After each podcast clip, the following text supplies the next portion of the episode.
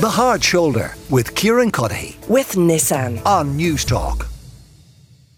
Uh, you might remember that as soon as the war broke out in Ukraine, uh, well over 12 months ago, back in the end of February uh, 2022, immediately there was talk of providing modular housing uh, in this country um, to provide shelter for Ukrainians fleeing that war. Well, it's finally happening, what, 16 months after the fact. Uh, the first modular housing site uh, opening in Mahon in Cork City. Um, it's going to accommodate, ultimately, not that site, ultimately, modular housing will accom- uh, accommodate 2,800 Ukrainians. Paul Treyvaud is with me, the owner of Treyvaud restaurant in Killarney in County Kerry. Paul, you're welcome to the show. Um, am I right in thinking that uh, when it comes to this provision of, of housing uh, and provision of services, you think the government have their priorities wrong?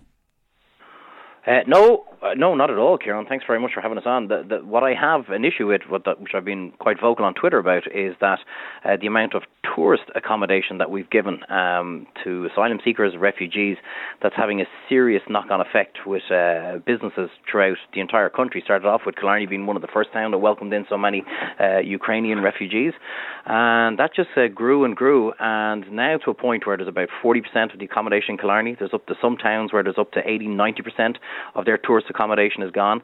And whilst that might be fine for the hotels that are doing it, or Airbnbs, or guest houses, and also for the ones that aren't doing it, because obviously supply and demand, the problem is is for the businesses in the town, the bars, the restaurants, the nightclubs, the small shops, uh, the taxi drivers, the painting decorators, everybody that's a, that depends on tourism mm. is having their livelihoods yet again in, uh, put into serious jeopardy. And that's that's my problem. So when we hear that modular homes are coming in, I look, I, I don't think there's, there's an issue with saying, you know, how couldn't we do this before, and why all of a sudden are we now able to do it so fast? How are we waiving planning permission to to make sure that this happens? I don't think it's that much of an issue to turn around and say that, that's great, and by all means welcome in as many the Ukrainian refugees, the genuine re- uh, Ukrainian refugees that we can. But we also must look at, at, some of our own vulnerable, some of our own homeless homeless as well. I don't think that's too much of a of an ask uh, for our government to do. But my main issue, and I can't stress this enough, my main issue is that the amount of tourist accommodation that we have given uh, to refugees and asylum seekers is having a colossal knock-on effect to businesses, small family-run businesses throughout the entire country. What impact is it going to have in Killarney? Do you suspect this summer? Well, we're down anywhere from 35 to 40 percent. What we're seeing now is, I mean, Killarney is like we're very lucky in Killarney. It's it's known as the tourism capital of, as Michael Healy-Rae would say, the world for a reason. I'll say Ireland definitely. What we offer is from everything from a camping site right up to one of the finest five-star hotels you'll find anywhere in the world. We've we we're very well known for offering great service, great produce. But what we have now, as I said, is a 40 percent drop in in accommodation available to people that want to come to Killarney, which unfortunately puts up up the, the price of what's left. What I think is going to happen, and what is definitely happening already, is that the tour operators for next year, and already for some for this year, but definitely for next year, are saying, not so sure we put Killarney on the list because we just can't get in there. So, for one example, I had two groups that came into me every single Friday. That was about anywhere from 40 to 60 people from pretty much mid April up until the end of May. I've lost them all for June, July, and August. This is just one tour operator because they could not get accommodation for their two coaches on those on those on that particular day for the three months of the summer. Paul, that's uh, just me. Yeah. That's just one small tour operator. That's just one small group, and that's just one knock-on effect. For me, myself personally, there's other. Obviously, they go into the shops, they go into the local bars, they use the taxis getting home, they go to the Jarveys, they use all the great services and facilities that we have here available in. Killarney, mm. which means businesses are anywhere from 25 to 40% down for the year before we've even started. Uh, uh, Brendan Ogle, the uh, trade union activist uh, and housing activist as well, is, is with us. Uh, Brendan, you must feel for people like Paul involved in the tourist trade or certainly who survive uh, on the back of the tourist trade who are going to suffer this summer. I absolutely do. Um, Kieran and Paul has just put across a very coherent case, much more coherent than his online case.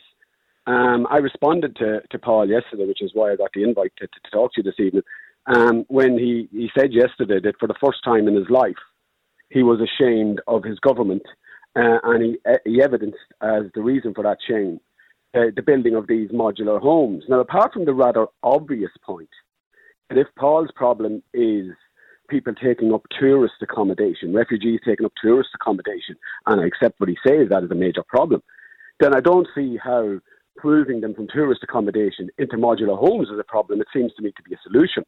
Um, but really, the issue here is that there are uh, certainly businesses are struggling with uh, tourist accommodation being used up.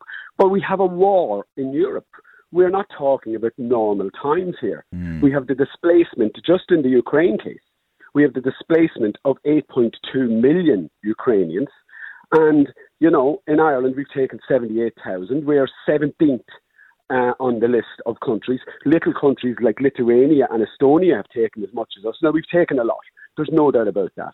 There's and, and, and tourist accommodation has been used up, and it's the wrong accommodation, and it's taken the government too long to get this modular housing in place. My problem with the modular housing I, and I say this as somebody who has advocated for the Irish homeless long before Vladimir Putin invaded Ukraine. Yeah. Uh, and, and, and suddenly was activated by it um, for whatever reason. My problem with the modular housing is there's too little of it. It's taken too long. We need more of it. We need it quicker. And we need to get Ukrainian refugees and other asylum seekers and the Irish homeless into proper accommodation, not tourist hotel accommodation. After all, Paul may, may, may not remember this, but when I was involved in the Apollo House uh, occupation in 2017, Simon Coveney was the Minister for Housing. He publicly promised, including on this show, George Hook at the time, that he would have people out of hotels within six months. He then ran off to be the Minister for Foreign Affairs, forgot all about it. And Paul has outlined what's been happening to tourist accommodation since. So I share Paul's view of the problem in the tourist industry. He's absolutely right. But we have a war, and we need more modular housing, and we need it quicker. And I don't see why Paul would be against it. Uh, Paul, I'm not sure, Paul, you are against more modular housing, but you, you, you, your issue is simply the impact this is going to have this summer on business, is it? Yeah, but first of all, it's important to let Brendan know I do have a memory, so I, I, can remember exactly what he's talking about there. I also know that we've had quite a few wars in Europe, and and I, I have three Croatian people working with me now at the moment, and everybody will remember 20, 20 odd years ago when they had the huge war in their own country, and there, there was none of this, Kieran. And, and what I'm just asking is, I, I put out a list of questions on on, on, on my tweet, you know, and uh, it got a huge reaction and a, an insane amount of likes to it. So I'm not the only person who's thinking this. Like I mean, like you know how all of a sudden has has this just happened? You know, like why all of a sudden are we doing this, jumping through hoops? And it's great. Don't get me wrong. Of course, we need to extend help and and and support for as many uh, genuine refugees that we can as well. But I mean, there is a huge issue when you bring, and, and we have our Taoiseach who's coming out saying that communities don't get to have a say with who moves into their towns and in, into their villages. I mean, like, what kind of nonsense is that? That you don't have to, you don't get to have a say as to who's moving into your towns and villages.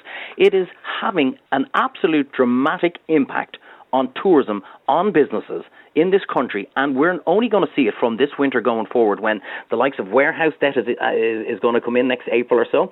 So anybody who has currently got their warehoused debt, how in the name of God are they going to be able to pay this year's revenue debt, let alone revenue debt from down in COVID when we were closed? It's going to have an absolute huge effect. Yeah. And what do we do? Do we just turn around and say, well, okay, these businesses have to close. Sorry about that, guys. There's absolutely my issue, nothing to do with the hotel or accommodation that's taking in the refugees, nothing to do with the refugees or genuine asylum seekers that are coming into the country. My issue is with this government, full stop, that didn't think a single day passed when they made the decision of saying, come on into Ireland, don't worry about passports, don't worry about documentation, come on in, we'll take you in, and we'll get you accommodated immediately. They had no insight as to what this was going to do to businesses in this country, and it's absolutely killing them right now. Uh, I started with Paul. Brendan, a final word to you. Well, look, we've just got out of Paul a, a, a, a, small selection of the sort of tropes that he's using out undocumented, uh, so called refugees. Every single person who has come to this country from Ukraine, every single one, bar none, is here for genuine reasons. Now, it is dreadful. We are not equipped. The government have handled it slowly, they've handled it poorly. On that, we can all agree. But there is nothing has happened in our lifetimes on this scale in Europe. Thank God we're not shaming ourselves like the Irish government shamed itself in, in, in failing to support those persecuted by the Nazis in World War II. Thank God we're sticking up for the people being persecuted by the fascists in Moscow on this occasion. And let's have more housing, let's have more uh, modular housing. And Paul, on your Twitter, let's have less far right tropes, please. Paul Treyvaud, owner of Treyvaud's Restaurant in Killarney, County Kerry. Brendan Ogle, trade union activist, housing activist. Gentlemen, thank you both very much for joining me. The Hard Shoulder with Kieran Cuddihy. With Nissan. Weekdays from 4 on Newstalk.